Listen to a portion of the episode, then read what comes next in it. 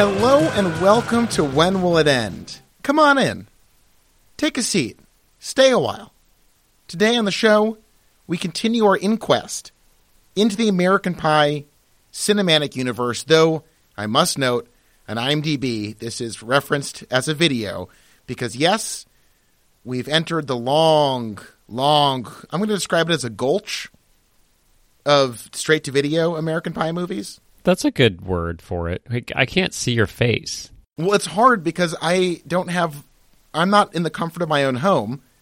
I record this in my office at work, and my lighting situation is I'm a bit No, it's okay. You're- to the Do you to see the where your fluorescent god. your camera Is that camera's better? Well, I can only see like there we go. Like you always point at like half your face. Well, okay. Can we just maybe, uh, for the sake of the podcast, suck up this element of it? I can see your smiling little face, your little. My hair's looking great today. You're kind of like the Cooze of the of the of the team. By the way, Thank you. Um, I just want to go ahead. I don't. I am not pompous enough to assume people watch all of the movies that we do for this show, and frequently I would say that's good on you. Good on you. This I'm- time I would say you shouldn't watch this. Ugh. You shouldn't know who the Cooze is. no, it's, it's bad to know that. It's bad to know who the Cooze is. I. We're of course. That's a shirt, right? we should make some. We, we promised shirts. We will make shirts. That's a good one. The Jaws one, I think, is still my favorite. I do want to make that shirt.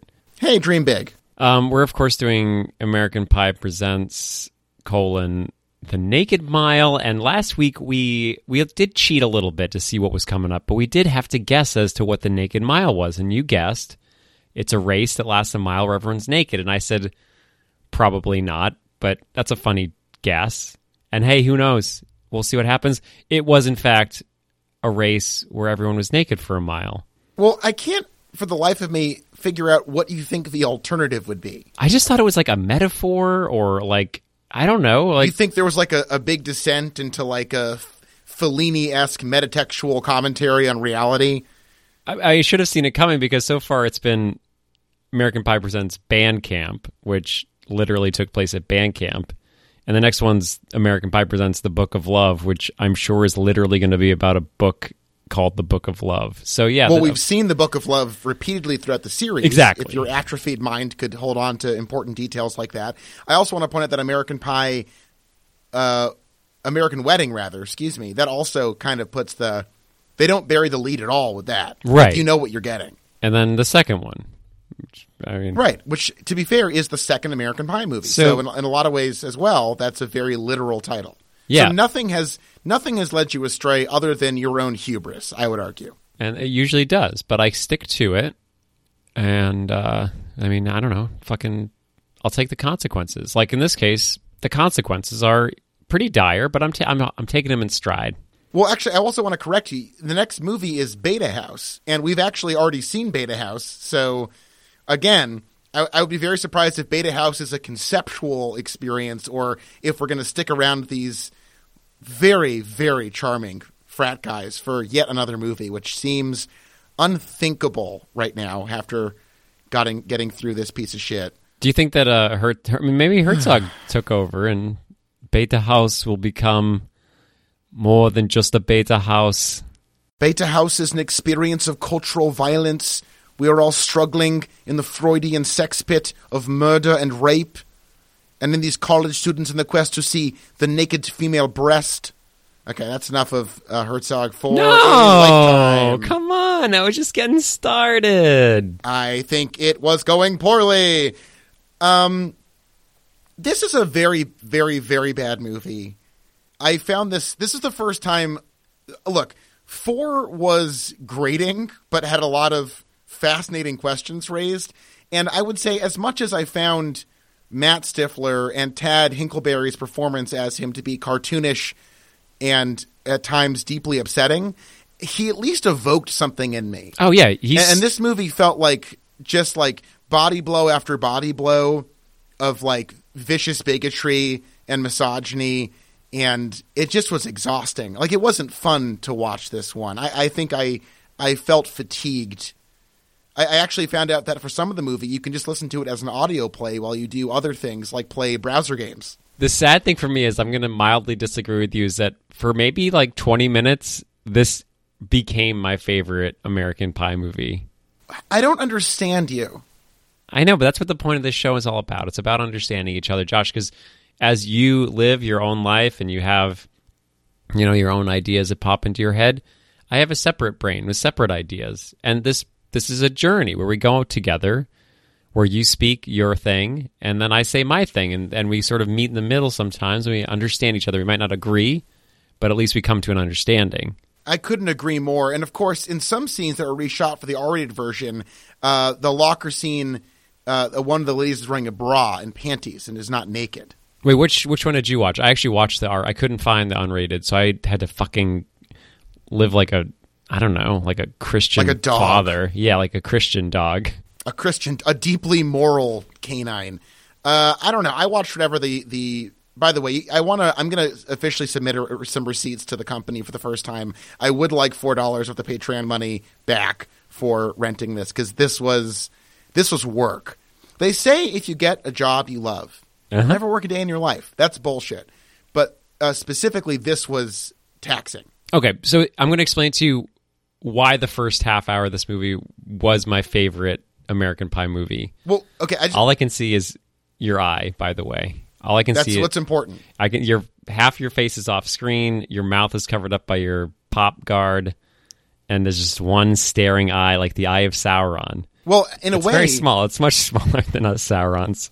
I think we should consider it the eye of Noah Levenstein, aka Jim's dad, because he is an Oh. omnipotent deity in this universe, and I, we're going to get to this. We will definitely I now believe that Jim's dad is an immortal soul who, in a Marvel Watcher style cosmic observer of events, you know, only intercedes into the storyline to make you know crucial nudges to direct this continuality into whatever path he's chosen for it. He controls everything in this universe, and He we'll get into it later. Yeah, he's like some Lovecraftian. Well, not. Yeah, he's like a Well, god. no, I, I don't agree. Yeah, no, In he- Lovecraft's world, the gods are are uncaring, and, and Jim's dad, Noah Levenstein, he's really invested in shaping the universe of the pie. he only is like a Lovecraftian god, and that he's aeons old and probably lives in some space castle and is but every other way he is a caring god a beautiful god a god that is rare. I i can't even come up with some sort of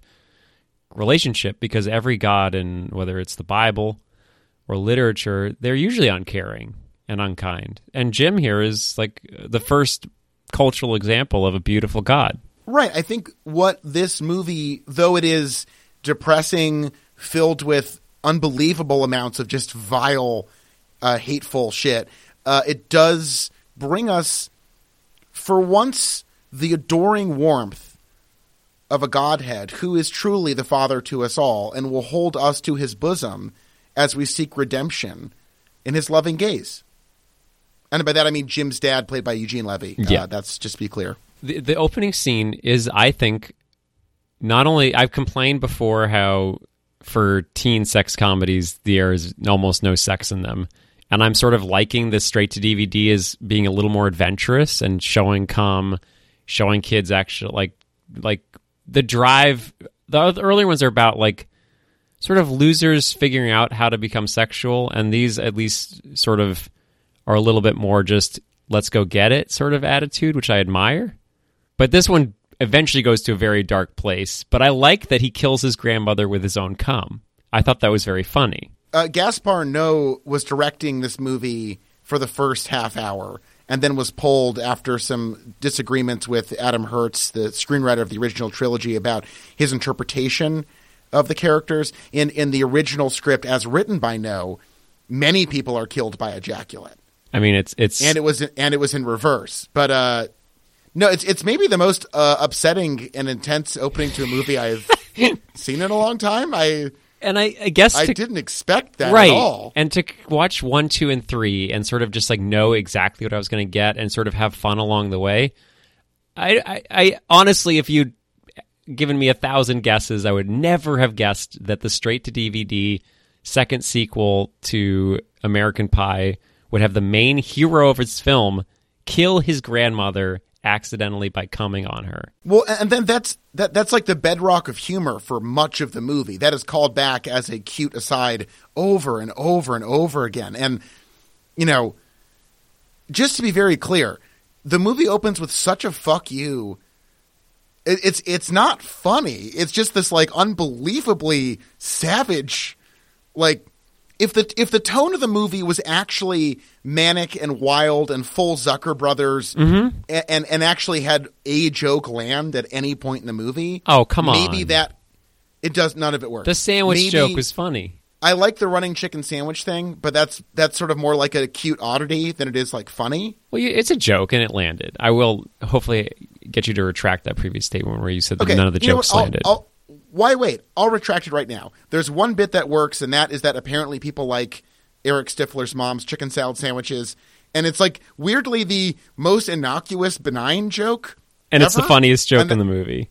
Right, and then then that- that's next to we watch his grandmother perish from the shock of her grandson shooting a load on her, and then that is repeatedly brought up to laugh. Like I thought, I thought I was tripping for a minute, but like Right. none of the rest of the movie gets to that level. No, That's the it. It just stands out as this like garish, completely distracting nightmare scenario. I think, and also the the opening has so he pretends to be sick so he can jack off to porn while his parents are going out to brunch with grandma, and he waits for them to leave. He gets his favorite porn VHS from his hiding hole. Well, he he pops it out of a secret compartment in his dresser, which is pretty cool. Pretty nice. Yeah, I learned a thing or two. I wish I'd known about that back when I was a boy. Um, and the porn itself was strange. It's all above the waist, and it's just it's like specifically timed for this one scene. Well, hold on. I want to. I want to get to that. This movie is terrified of penises. It's ter- no. We're gonna. Get, I want to pause because I do want to talk. penises. I know the scene you're thinking about, and I do want to talk about penises, and I want to get to that scene because I just want to. I want to sort of listeners probably never watched this movie, and I'd hope they don't because it is a. It's fucking like Love Guru bad, maybe even worse. Oh, for sure. Um, no, Love Guru stands alone. I think as truly, easily the worst movie I've ever seen, bar none. Like objectively, by that definition, this is merely a terrible, terrible, terrible movie. But sort of riding off of what I really liked about the the first standalone sequel, I was hoping for similar energy. I love Tad. Tad fucking ruled, and he brought to the Stifler. Like I thought, he's. I know we disagree, but Tad is my favorite Stifler, and I really like that the people that make these these spin-off movies are like very obsessed with the Stifler household because they are an enigma. We sort of understand Jim, we understand Oz, we understand every other character, and the Stiflers are a strange clan. in a lot of ways, we've entered the Stifler verse. It's Right. becoming overwhelmingly apparent. We thought this was about Jim's dad initially, being like, oh, that's funny. Eugene Levy is in all eight of these movies. But now we're realizing th- this is really about the Stifler family. And to that end, we finally meet a male Stifler role model. It was ecstatic. the first scene, this- Eric's dad, played by Shooter McGavin. Oh wow, he he looked like a shooter. No, no, no. God damn it. Have you seen Billy Madison? No, I haven't seen it. What? No, man, I know. I've I've really only seen. ne- Jesus Christ. I watched uh, Happy Gilmore. Sorry, Happy Happy Madison. Excuse me. What's Happy Madison? Happy Gilmore. Holy shit! I'm losing my mind. I'm losing my fucking. I have seen Happy I've lost Gilmore. my mind. Okay, in Happy Gilmore, he plays Shooter McGavin. That is his association. Gotcha, gotcha. Um, I I, really, want to apologize to Adam Sandler. That was awful. yeah. You know, What about me? no, you're fine. Okay. People talk about what it means when we thoughtlessly speak, and that to me, I've I've offended myself with that lapse. I, it took me a long walk to get there. I'm sorry, Adam. Do you want to apologize to yourself? You've never done that before, and maybe it's time. Josh, I want to apologize to you. You're hard on yourself. Yeah, did you offend Adam Sandler, the greatest living Jew? Yeah, but you know what? You're an okay Jew too. No, Yeah, that was sure so am. nice to be a part of. Yeah, yeah. Um, yes, and Mr. Stifler, Eric's dad, is a horrible man. He's a fucking wretched, obnoxious, uncaring. Like you texted me about this, and this is the first time we've ever seen. Like some of the parents are sort of aloof, but almost all the parents' roles in these movies have been caring and doing it in a sort of funny, bad way, but you can tell that they love their children. And this is the first example of a real fucking piece of shit family. And it happened. Other dad, what his girlfriend's dad is also is like Tr- fuck- Tracy's dad is also like an alcoholic nightmare man who, Yeah, he- when he thinks that there's someone in his house, he immediately tries to beat them to death with a golf club. Yeah, it sucks. And so I think the football scene, which I, would, I want to talk about very briefly, but we'll get there. No, no, the football scene is where I just totally lost. Like this movie sucks. And we got to stay on the dads because I got more shit yeah, on the dads. but I'm saying the dads was the first moment where I could sense that I was starting to really hate this movie because of how, like, Tad as Matt Stifler, I think still embodied the Stifler aura and the American Pie aura. Like, it's about all these kids have had, whether they've been sex criminals like Jim and, and Matt, or whether they're just sort of not sure what to do like Kevin and Oz those all five of those movies fit together and this is the first time where i'm not really feeling any connection to the previous films and it's just in terms of tone Well, part of it is that the, the, the central performance, the uh, fascinatingly named John White, who plays Eric Stifler, is a, a really genuinely uninteresting man. He he as uh, the newest Stifler, the whole thing is like he goes against the, the Stifler grain. He's actually a sensitive, nice guy, but it's kind of hard to give a shit because Yeah. he's so fucking boring. Who fucking cares? And then like, I think what's really upsetting is that you know, getting back to the Stifler family, at one point, the the benevolent god Jim's dad tells Eric, "Oh yeah, your dad. He is like a sociopathic, violent man. He used to humiliate and attack me. But you know what? I can even forgive that. As a gracious overlord of this existence, I even forgive your father for his sociopathic, nightmarish behavior." It's a very strange take it's like this so this is directed by the guy who did uh george lucas in love did you watch that No, never did. What's the story there, my friend? So that's like a old, I think it was from the '90s. It was like a, a, a spoof on Shakespeare in Love about George Lucas, and you know he's has writer's block. He's trying to figure out what to write about, and then it's like all of his friends are just like all the characters in Star Wars, and then he has like a teacher that's just like Yoda, and he falls in love with this woman who helps him write Star Wars, and then she turns out to be his sister, and it's like really shitty like Hollywood darling movie that really like he just released it for free to Hollywood just so he could get a job and it basically worked sort of because he ended up making shit like this. But he was like a strange like he had a moment where he just combined two cult like pop culture things and it really worked. And you would say this is not as successful. as well i just find it really interesting that like what a career to like a pretty benign just sort of like normal bullshit thing. And then like the way the holly weird system just like fucking wears you down and is like all right kid you're famous. Well here fucking what cut your teeth on american pie presents the naked mile. And it probably ruined him But there's so many ways he could have done so much better. We're like, let's look at a couple key moments of, of attempted comedy in the movie that completely fall flat. Now, Tracy is the girlfriend of Eric. They're both virgins. Uh, she is given just a, sh- sh- Tracy seems beaten down by both her awful friends, awful parent, and terrible boyfriend. I feel awful for Tracy. She is me too the closest to an innocent we can get in this movie, and her life is just awful. Her friends are the worst because her friends are like, "Well, because your boyfriend kissed that lady on the news, you've got to go fuck that really sexually aggressive man."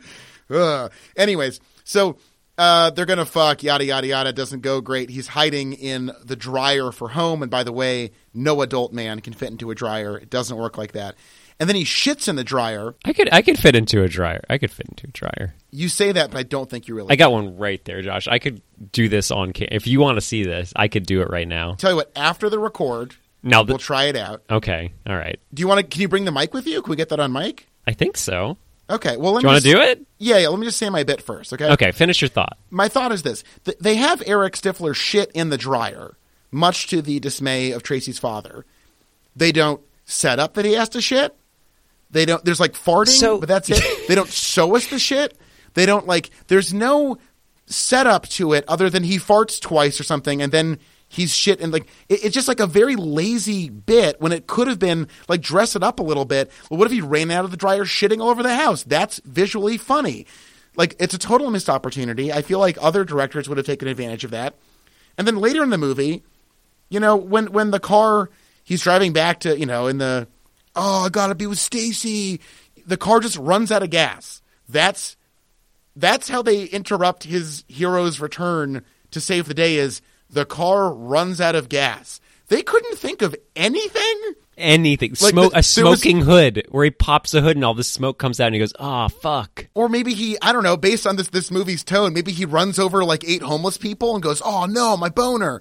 Like they could have done anything there, and they just don't. And I'm just like, you watch it and you're like, there, there are just to make this to bring this up from an F to a D minus would have required so little. Yeah. And, and, and it's just a complete. I don't even understand. Again, four I had issues with, but we had Oscar, we had oboe fucking. There were things that we could really connect with. And this movie has literally even the centerpiece isn't funny.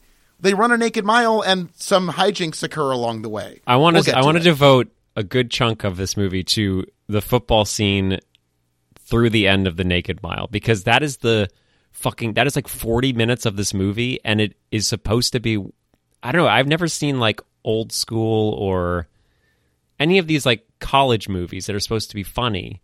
And they all seem to have just like hijinks that are supposed to be hilarious. This was a complete failure. when people talk about heteronormativity and the nightmare of like a monoculture, this movie makes college life as depicted in the National Lampoon movies of yore look like the most hellish nightmare conceivable, filled with just misery and and spiritual emptiness on a level that like uh, staggers even me. But but quickly, let's see if we can fit you into that dryer. Okay, I'm going to bring everything with me. Okay, so right. I'll provide. Uh, I'll read some reviews while you get set. Writing in DVD Talk, Scott Weinberg criticized the acting, directing, and screenplay, declaring that, quote, The Naked Mile is one of the lamest, laziest, and most shockingly amateurist comedies I've ever seen. And that's Scott Weinberg of DVD Talk.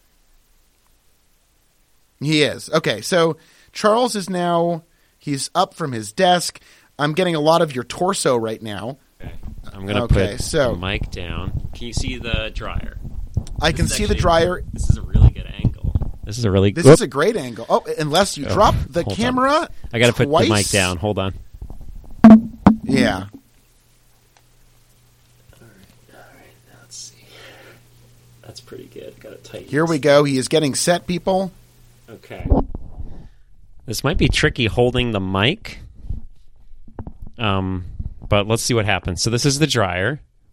Looks a little small. Do you want to be record? Can you record this? Well, you're the one holding the mic in that room. I know. I mean, so I can't record this. I'm looking into my recording device. right? Can you record? Fa- I don't know how to record Facebook Messenger. Don't. It's fine. We'll, Okay. We'll worry right. about that later. If you Uh, can actually have- make it in, I'll, be, I'll screen cap it. If okay, he's dropped the camera again. This bit is soaring. All right, and he's dropped it a third time or fourth. Who can count? Okay, I'm gonna have to put everything down. I'm taking the cans off, putting the mic down. I'm going in. Okay, just try to get some tape of you uh, clambering. Okay. Okay. Well, I'll try to. I'll, I'll try to bring the mic as far in as I possibly can. But you know, Yeah, please do. daring shit. All right. This Here is the the daring young man on the flying trapeze. You've heard that. This is All right. So I'm, I'm gonna try to go feet first. I think. I think Okay, that's he can't like, hear me. gonna be the strategy here. Okay, Charles uh, can't hear me, so he'll just be sort of blathering. Go. Got one In leg he in. goes. He's got his left foot, his left right, leg. gotta in. put this down, man. I'm sorry. Okay, he's putting the mic down. That's okay. All right, he can't fit all of it in. Uh, okay, he dropped the whole recording setup, so I can't see again. Uh, Charles, this is bad. What you've done. Uh, okay, he's getting. worth. It's going to be worth it. Uh, uh, Maybe put a fucking thing behind the goddamn camera, Charles. It's on a tripod, but it's not. Maybe the tripod isn't fucking working if it There keeps falling over. Okay. It's. It's working. It's fine. It's fine. All right. Once again, he is mounting the dryer. Left leg in. Yep. Okay. He's interesting. Interesting move there. Tried to lean in with his head. Didn't work. Now he's trying to get his hips in. Going in backwards. I think my hypothesis stands. Okay. Now he's putting his both his feet in first. Now he's lowered in his hips.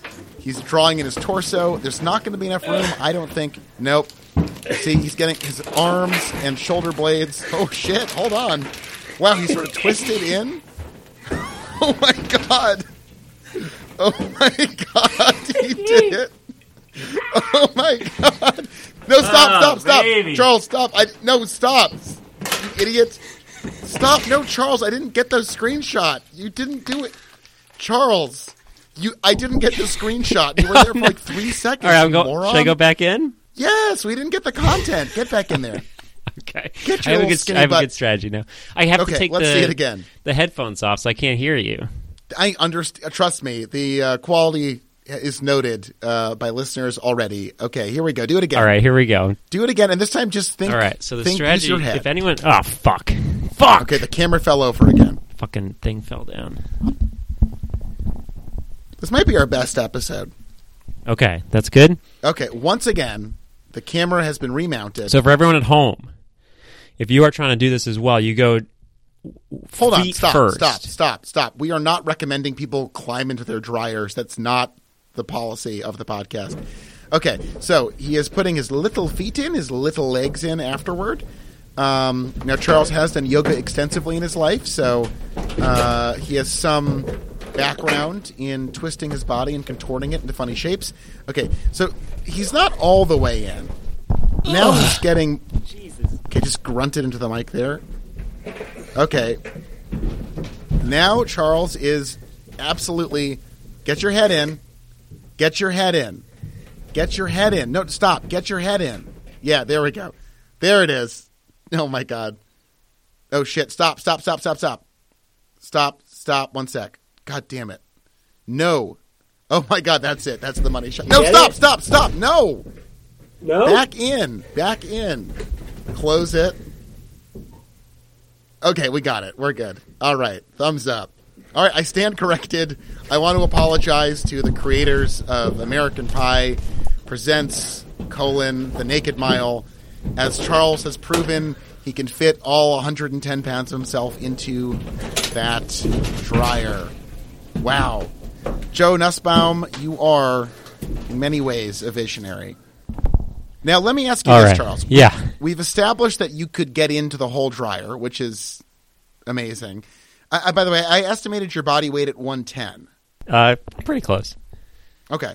Uh, could you also have theoretically taken a shit in that dryer without, you know, really making a mess of yourself? Well, I mean, I gotta get back at my desk here, but yeah, I mean, if I were naked, which he was naked, he'd just been about to fuck. Um, uh, yeah, I, I, I could have shit in there. Wow. Well, that solves that problem. Okay, moving on. Now, the central thrust of this movie is that Eric Stifler, once again, just has the worst, most generic, awful friends who are nightmare people. We've got the Cooze, who sucks ass and is terrible, and Ryan, a guy so bland he makes Kevin look like the fucking Joker. Um, and they're like, "You fucking pussy! You can't graduate high school a virgin because your dank ass bitch girlfriend won't give up that hole." And he's like, "Oh no, Tracy, I'm so mad at you. I got to get that hole before I graduate." Uh, and so she gives him a guilt-free pass Hell yes. the Naked Mile weekend, which of course is a college event where people run naked for one mile. And his other Stifler cousin, Dwight, is the king of the Naked Mile and seemingly a semi functional alcoholic who lacks any charm or charisma and is what I would describe as a D rate Ryan Reynolds. And I don't like Ryan Reynolds. I actually sort of liked him, but I also sort of like Ryan Reynolds, and I didn't really put that together until just now. But he was that was the last moment of when I thought this movie might have been good because I thought he was a great Stifler. I thought he's if we're going to continue the family line and sort of meet new Stiflers, I I liked the Dwight Dwight. I thought it was Dwight. I will say the, the, the, the full cast listing on the IMDb page is really confusing. Yeah, it's Dwight Stifler. because high school blonde and high school brunette, who I believe are Tracy's friends, they're not even given names, are both listed well above Dwight, which makes no sense to me. Where is he on this fucking list? Listeners, Whatever. I don't understand this either. If you know the secret to the IMDb listing, the the way I think it's the star meter influences it. Weird. but it's Steve Talley as Dwight Stifler, and it looks like he'll be coming back for Beta House, so we can look forward to that. Yeah, because last episode I got fucking I destroyed myself by choosing first I misnamed my MVP, which was unforgivable. But then I thought he was uncredited because IMDb didn't have him in his credits list and then you have to like go through the entire thing at the very bottom it says this guy as Oscar uncredited. But apparently it's probably not even true. Remember how a moment ago I said Steve Talley is a D-rate Ryan Reynolds? Is he related to Ryan Reynolds? Steve Talley is in National Lampoon's Van Wilder colon freshman year, the third Van Wilder movie. Oh my god! So it's like the ghost of, or the baby's ghost of Ryan Reynolds. It's like if Ryan Reynolds licked a bag once and there was like a memory of a dream of that bag in someone's dying mind, you'd get Steve Talley. There was a By the way, memory of a dream of Ryan Reynolds in a bag. In a way, we all live in a collective illusion, and Van Wilder is the hypothesis of. Okay, uh, look at the Van Wilder freshman year unrated DVD cover on the on the Wikipedia page. It is the most horrific depiction of a female body I've ever seen. Wait, I couldn't tell which way it was facing at first. I know it's very odd. It's really unsettling. I believe that is the rear end of someone that we're looking at, but it looks like it, it's terrifying. It's Oh, boy. so photoshopped that I mean, it, It looks, like, it was hot dogs. Yeah. it looked like it was CGI dogs. to begin with, and then Someone photocopied the CGI and then scanned that back into Wikipedia. what they have to invent. Josh, I got this great idea. For the unrated DVD cover, you know, they always put unrated on something that you want to see under, you know? Mm-hmm. Like covering up a butt, and you're like, what's under there? Maybe it's a butt. Or under some, up some titties, and you just see like a, a rectangle over a woman's chest. You're like, fuck, man, maybe there's some titties under that rectangle Wow. what they have to invent, and I think this is the closest I've ever seen, is a person whose top half and bottom fuck wait front front of the top is mixed with the back of the bottom, and then you could have two unrateds, one on the butt and one on the boobs. Not, so, what do you think the net impact of that would be? Well, you could just put unrated twice on the on the DVD on the DVD cover. Okay. Well, uh, you heard it here. Imagine having the word unrated in two different places on a DVD. Thanks, Charles. So we get to the college where uh, Dwight Stifler is king of Beta House, and Beta House is, of course, just a oh, just a wild bacchanal of of uh, mindless women and and the most horrifying men you've ever imagined, just constantly pounding alcohol. And their main, and this is where I gasped audibly out loud and said, "Oh my god!" out loud by myself in my office is when we see the big football game against their rival frat, and the bit that is Huh? pretty, It's pretty- uh, uh, pretty good. I didn't think it was going to be good because they, they- okay. You, had to, you to oh. lead this up, Josh, because they keep saying she didn't even have to. The jokes, I can't even fucking make fun of the joke. The joke is so bad. You don't have to. Just don't. No, but I don't- was just I was have about to. joke about like the joke, like the lead into the joke is as offensive as the joke. Everything about this movie, starting from this point, is awful. Yeah, I mean, just like lifeless. It's the kind of like flogging of the same nightmarish like xenophobia. It's just really bad. It doesn't. It doesn't even provoke anything in you. It's just like the exact. This is if you ask someone at gunpoint to write the worst possible direct to video American Pie movie, you just get anyone could write a movie that's insanely terrible. But the big bit is that the rival frat are all little people. Wow, That's that's the bit. And if if you like me are like, oh well, this doesn't bode well, it doesn't. and not only does it not bode well, and you'd be like, okay, but it's just a bit. It's just like maybe a throwaway bit that they thought was funny because for some reason, I don't know. I wish we could have had like any of those actors join us on the show to sort of talk about the experience of being a little person and acting in this era.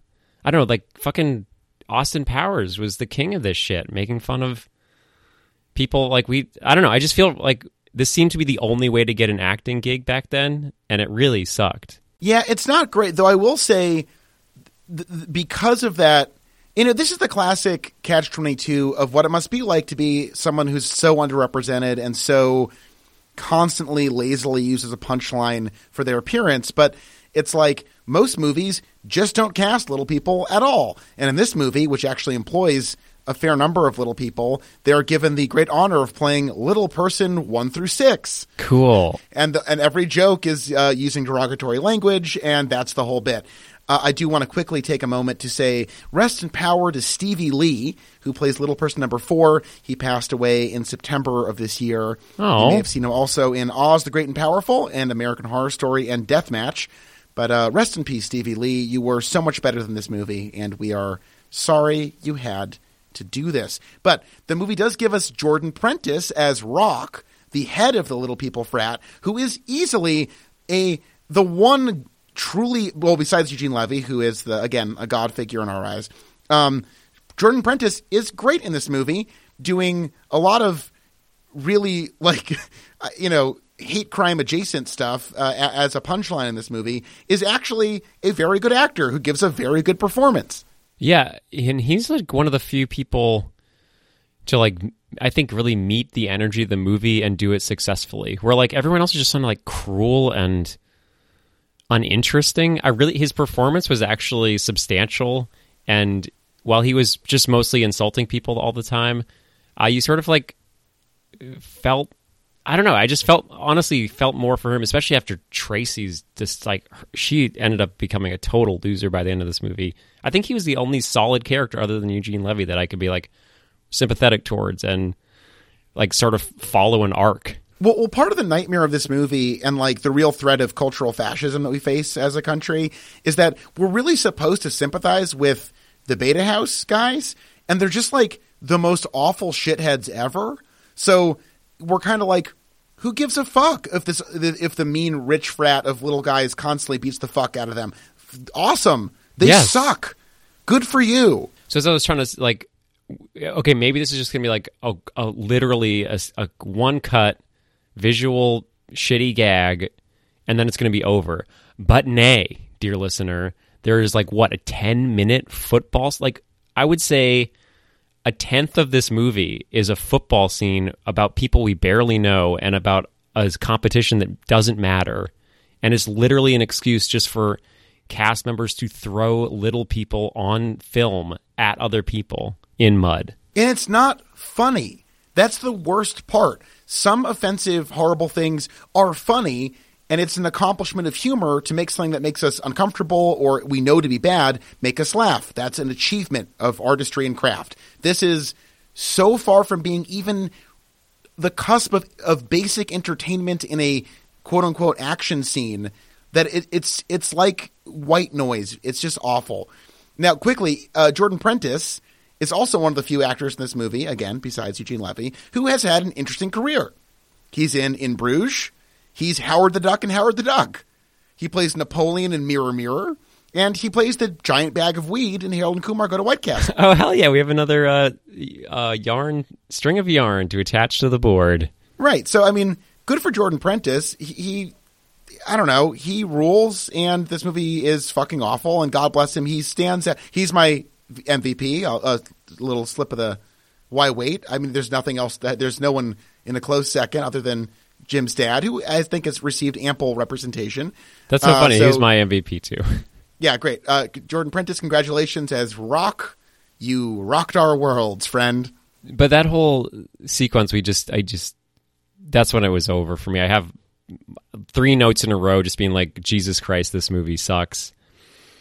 And it's, uh, I wouldn't say call it a shame because it's, it's like this whole movie could be erased from existence and it wouldn't fucking matter. So it's not really a shame that it, like, it didn't ruin anything. This movie was bad, but it could have been, I don't know. I think under different hands, the idea of a Stifler that's actually nice and his whole problem is trying to figure out how to be mean and maybe like also figure out how to be a kind sort of story about learning lessons through that new lens could have been good. I think the Stiflers this is ultimately a movie about Stiflers which we, as we've seen a few times can work. But what this movie ultimately re- reveals is that the imagined white suburban lowest common denominator of American life is the most vile, fascistic, evil group of people in the world. Like that's what we ultimately discover from this movie. Like the fact that Stifler has the friends he has should reflect on Stifler. The fact that Tracy has the friends she has should reflect on Stifler. The fact that people say casually, like, women don't think rationally. It's not in our nature. And like, or, or, or, they're like, you, you know, if he fucks someone, you must now have sex against your will immediately. Or the classic bit of, and this is something they think is so funny in this series that's actually pretty good in American Wedding, given how much we like the characters. But like, and this woman's secretly a freak, and she's gonna, you know, uh, whip me with chains and shit against my will and like later i'm to be like i don't even want to talk about it like casual rape joke stuff like just everything about this that's that's presented as an assumption just indicates like something horribly wrong with our dirt society yeah so maybe this is a very useful like sort of thing to unearth and i don't again don't recommend anyone watch it because it's awful but uh, as we we are brave explorers we take that onus on and like really dig out the dirt of our culture through love gurus, through naked miles. I think that's a really good point. Like, you know, it, this is good work in a lot of ways because when people swing this aggressively at the worst elements of what America is, we learn a lot about. Thank God this was fucking produced 14 years ago if you produce it today, you should be killed. Thank God we have a movie like Blockers or like good sex comedies that are like preserve the spirit of hijinks and shenanigans and horniness, but don't result like like just like default to this bullshit. But okay, so we're, we're, we're pretty far into the episode, and I want to get to the next major set piece. Uh, here's a little fun behind the scenes tidbit, my friend. The Naked Mile of the title refers to a real event that was carried out annually by students of the University of Michigan until 2004. The participants, mostly senior students, would run or bike a pre-designed course through campus while partially or entirely naked. The last Naked Mile was in 2004 after the university ended the tradition through arrests and threats to students who ran. I know. I love how they all get on TV. Like, can you imagine that you're a fucking journalist? I know you're not. I know you hate TV. Well, it does say something about TV news that the guy there is like, "This just in: the latest Naked Mile is dope."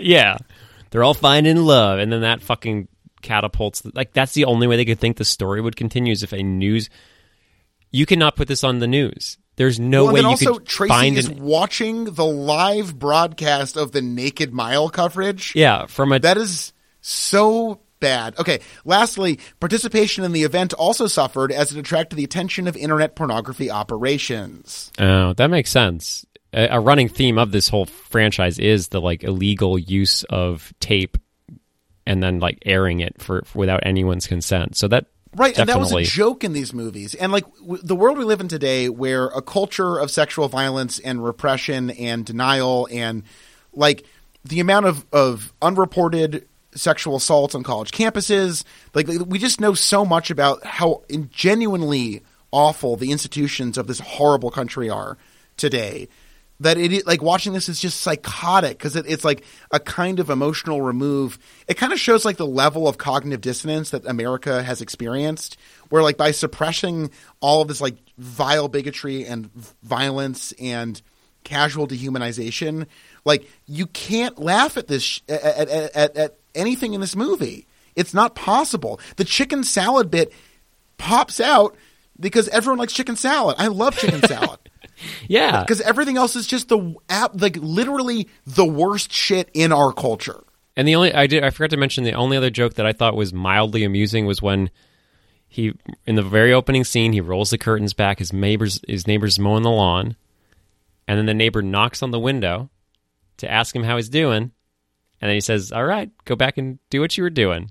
And I just I thought that was a strange mildly funny interruption well, the reason that that works and the chicken salad thing works and Jim's dad works is that what we like about hell, I'll even extend it to the fourth American Pie because again, they at least tried in that one. You're being very generous today. I'm yeah, I'm in a good mood, baby. I took a nice walk before this. I pissed a couple times, drinking some water. I'm feeling good. Amazing. Uh, also, I ordered slippers in the mail, and they're Oh. here today. So when I go home later, I'll be putting on my slippies. Can you take it's, it's a picture? I'll take a picture. Yeah, A slippy picture? I'll take a slippy pic for my main man, Charles, Thank you. and our podcast listeners. They can see my slippies, uh, which, by the way, is not an endorsement of the brand. We refuse to be bought. Never. What brand are they? I can't remember, like Fantasy or something. They've got a cool ass name. It's dope. Cool. in the other movies, the thing that works about them is that there is something redemptive. They they do speak to an attempt for people to grow and not be as awful and overcome the knee jerk awfulness of straight white dudes to learn something about themselves and the world around them. And generously, Eric, I guess, sort of does, but who gives a fuck? No, I want to. I'm gonna let's skip the. I know we got to the. We finally reached the naked mile and the penis competition, but we now must skip it and come back to it later because no, Eric's story is not redemptive. It is written by misogynists. It is fucking garbage. It's like the nice guy who almost fucks someone and then realize he loves his high school fucking sweetheart, and then she does the same thing.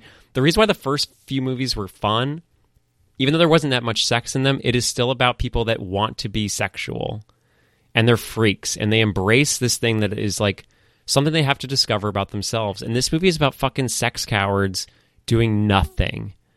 And it's not fun. It's not redemptive. They don't learn anything other than to be repressive, shitty, awful losers for the rest of their lives. Yeah, sure, fine. It fucking sucks. It just sucks.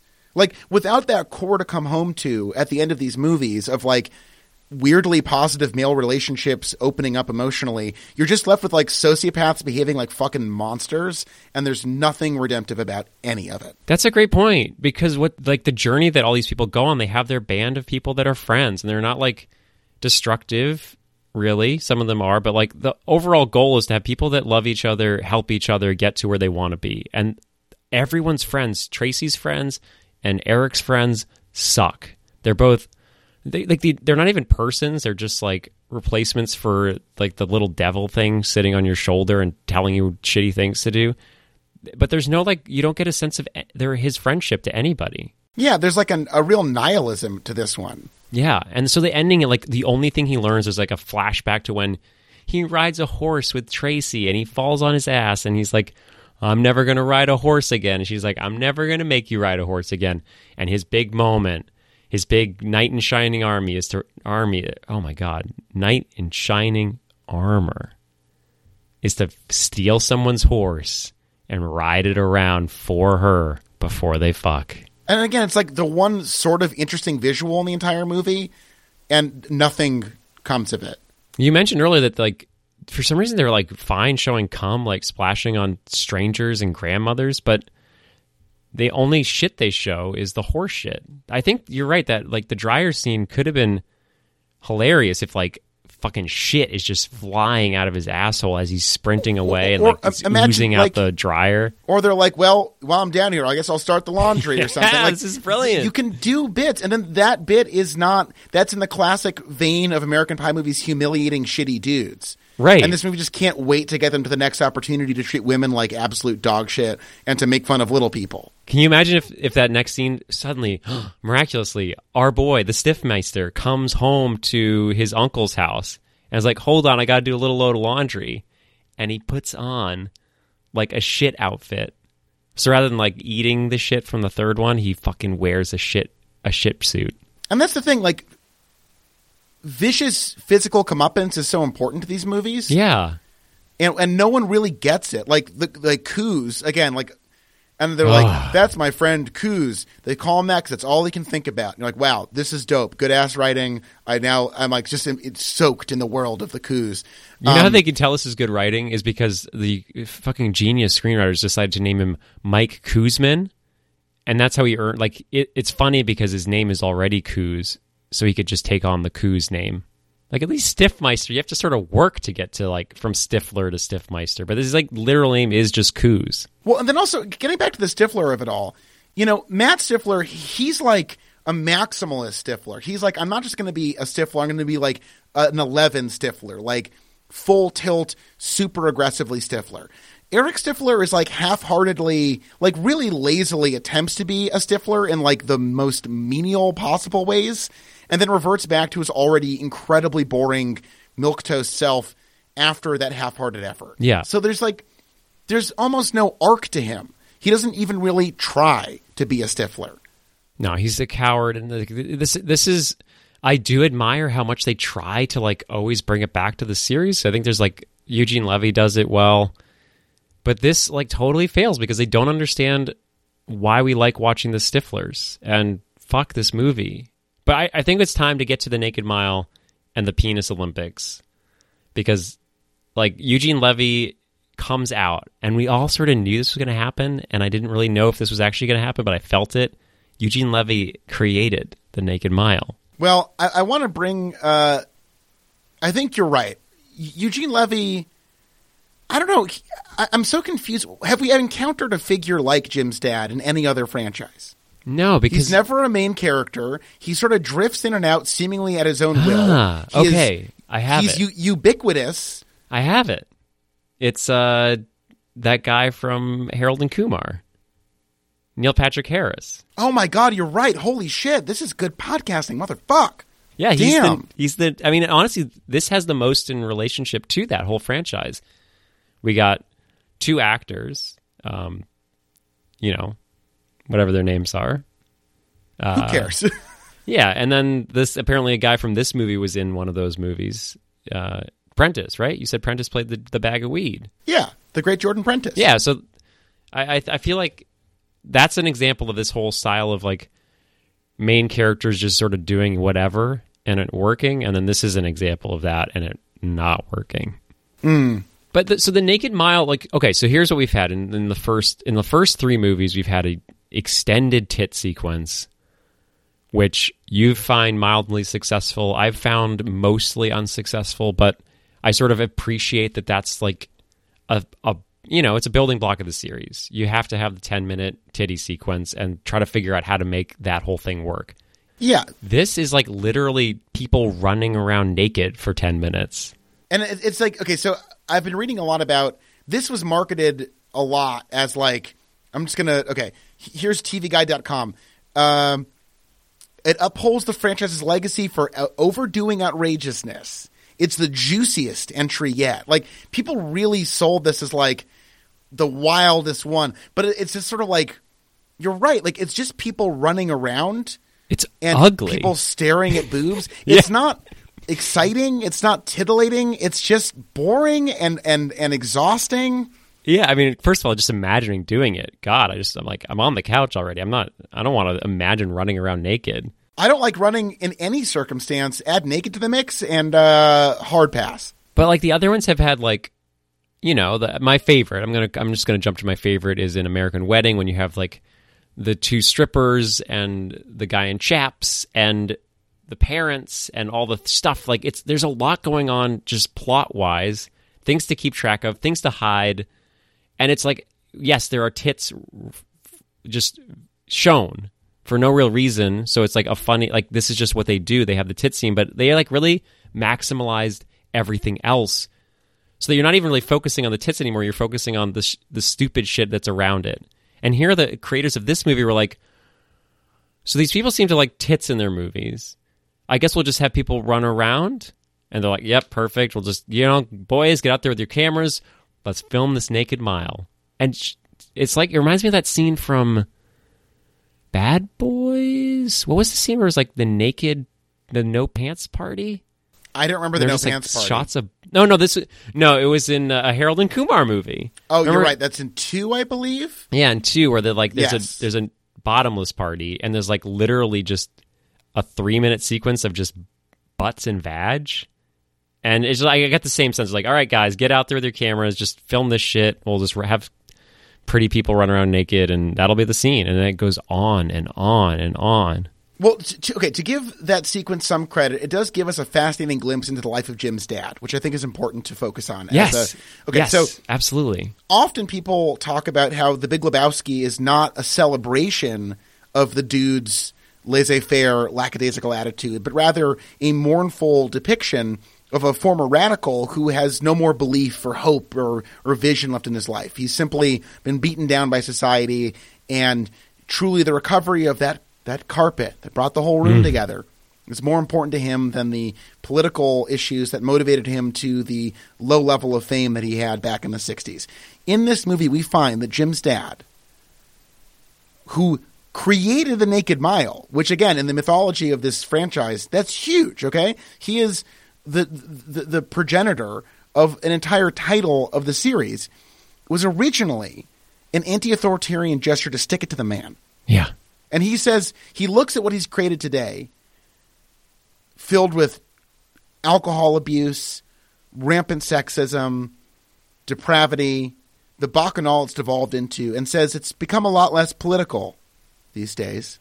And we hear in his voice that he's died a spiritual death. Looking at, he has created this thing, and it's now a sad mockery, a sham, a husk, a shadow of what it once was. Yeah, you feel it. And they sort of boo at him and tell him just to get on with it. And he does. And I think that's sort of all he can do. And it's, I am glad you brought up, you know, Lebowski because there is some similarities there. Just this idea of a, an old man beyond his time, sort of just flailing and looking at what he left behind and seeing that there's nothing he can do about it anymore. Hmm. It was it is a devastating moment, and then he shoots that gun, and oh boy, they're off. The boobs they bounce. No penises in sight. Okay, okay. The, these movies, you're right, are so frequently terrified of actual sex, and it's a problem. And maybe in the unrated version, there's there's dicks or something, but No. like, so I looked. The only difference between the unrated version and this one is there is one scene of female full frontal nudity, but they, and let's be they- honest, if you've seen a woman naked from the front, we've talked about this. You're getting a lot of pubic mound. You're not really. we've talked about the mound. It's a comparatively cowardly full frontal. And I'm sorry to to, bring it back to this, but this is why the genius I brought up earlier of the the double unrated is that you could see him from you're shaking your head, You're shaking your head. It's not a good idea, Charles. No one needs that. You've identified saying- something that no one needs. Can you imagine? You're talking about the cowardice of uh, female full frontal nudity. What if you just flip that around a little bit? Then you'd have a butt running at you as well as the boobs. Now that's courageous. It sure is, Charles. Sure, Sure is.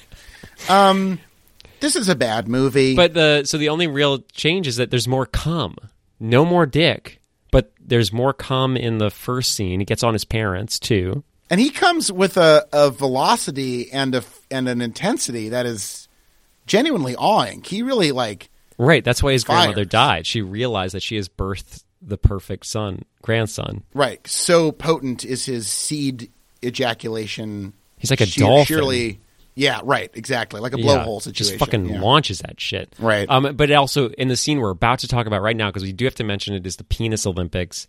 We see no penis. The unrated version has like f- flecks, thousands of flecks of cum landing on the audience. That's And this is horrifying. yes, it's horrifying. More sex criminal behavior.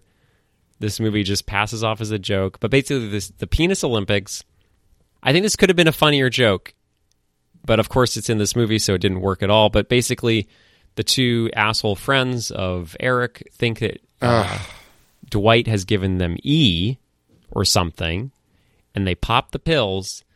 But what turns out to be a Viagra, or probably as, as like an off-brand because they don't actually mention it by name. Right. And then later, Cooze reveals to his date, who then sexually assaults him, that he, in fact, didn't take the Viagra. That was just his normal erection deal. It's a good bit. I mean, hey, as Peter Hammond of Maxim says, uh, the movie's hilarious, sexy fun goes where no American Pie has gone before. Wow, and that's what we wanted. He know. said it goes the extra mile for laughs and gets them. That's reference to the title. Wait, who said this? An actual film critic? Peter Hammond of Maxim is not an Oh. actual person for having communicated that to the world. So then there's an uh, as mysterious as the football scene. There's now a 10 minute sequence where these boys' penises are put to the test. And it seems to be a test of who can maintain an erection through carrying buckets of increasingly full, uh, buckets increasingly full of beer on their penises, and then their partners flicking rings onto their their penis. It's Yeah, just, can you it's not imagine funny? It's The not, writer's room.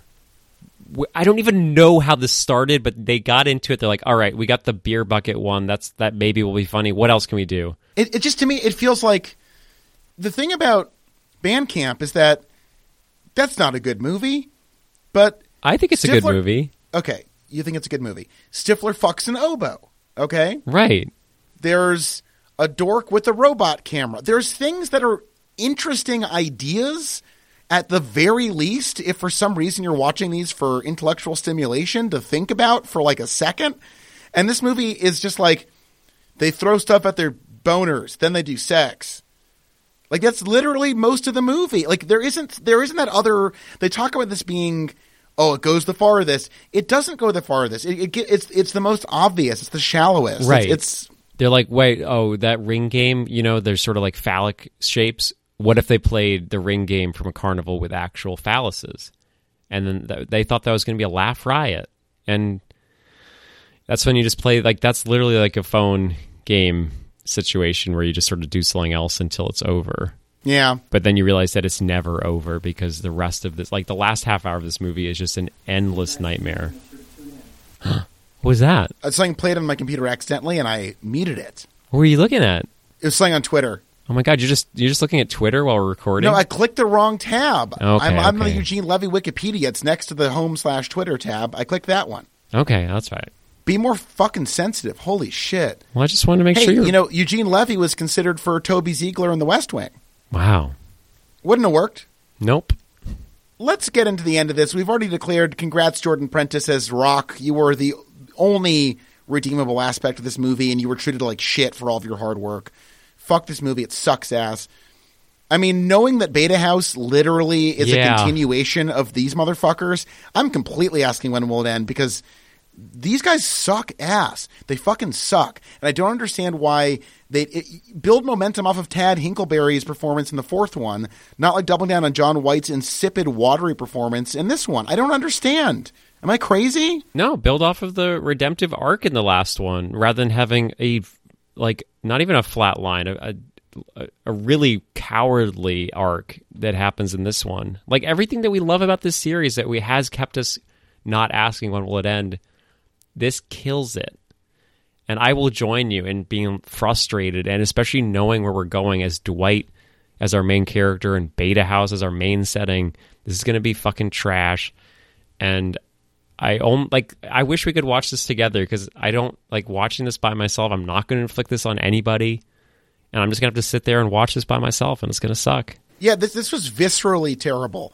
Though I, I did uh, produce some screen caps. You can see on our Instagram that Yeah, uh, at least the, the writing of the movie is so like it must be seen to be believed how this is like written out. Sometimes you see a movie and it's clear they just shot exactly what was written, and Right. not a cent more, and that's this in a nutshell. It is the driest, shittiest thing we've ever done. Um, it's one of the worst movies we've seen for this, I think, uh, in in league with again just barely above the actual excrement of the Love Guru, but I would say maybe the second worst movie we've watched for this show. absolutely. Because even like stuff that we haven't really liked, I don't think like Terminator Two. As much as we hate that movie, it has a story. It has things I can like watch. This is just as you said, like this is where I director DVD shit gets a bad rap because it is just like no expense given, just fucking write a script, shoot it, and put it on a DVD, and that's it. How much money did this fucking thing make? I don't. I have no idea. Well, while you look that up, I just want to say that like you would think that a direct DVD opportunity would actually give you great freedom. And like, yeah, whatever, get more boobs and boners in. Of course, it's American Pie. I get that, but like, this was an opportunity to go farther, and instead they just drove the ship straight into the bottom of the goddamn ocean like a Titanic, a beautiful, beautiful Titanic. Still somehow made money. Uh, Fifteen million dollars budget, but citation needed. So actually, it might be maybe they lost. We'll never know. But uh, they did make twenty seven and a half million dollars in sales. Wow. Who bought Well- this? Who bought this fucking DVD? Makes you think. Really makes you think. All right. We are uh, depressed and tired, and this was bad as a movie. Uh, we will be back next week for American Pie presents colon Beta House, where these alcoholic rapists go on to their next uh, traipse through tits and uh, horrible shit and fuck these guys and fuck all this. This sucks ass. Uh, follow our Patreon. We we are really doing uh we're we're going places there. You're gonna like what we're up to over there. Oh yeah. Um, I just finished right before the record the Tad Hinklebottom's uh, vehicle, The Curiosity of Chance. Oh, yeah, And, yeah. So if you if you were curious about you know Matt Stifler, fucking really creepy sex criminal that finds his heart at the end, what if the exact same energy was brought to an 80s international high school where everyone's speaking Oh. with weird German and French accents. What if he was a gay, out of the closet, drag racing, not Yes, by night drag racing. Joins a Fast and the Furious style crew for uh, No, sorry. Um, uh, what's it called? Drag performing drag. performing? Yeah, performing drag. Uh, sensitive poet slash singer songwriter with a very nasty bully. And uh, I so yes, that'll be next episode coming out after this one. And uh, yeah, so it's patreon.com slash WWIE podcast. It's only five bucks. God bless you. Stay safe out there, and remember, if you meet someone named Stifler, immediately shoot them.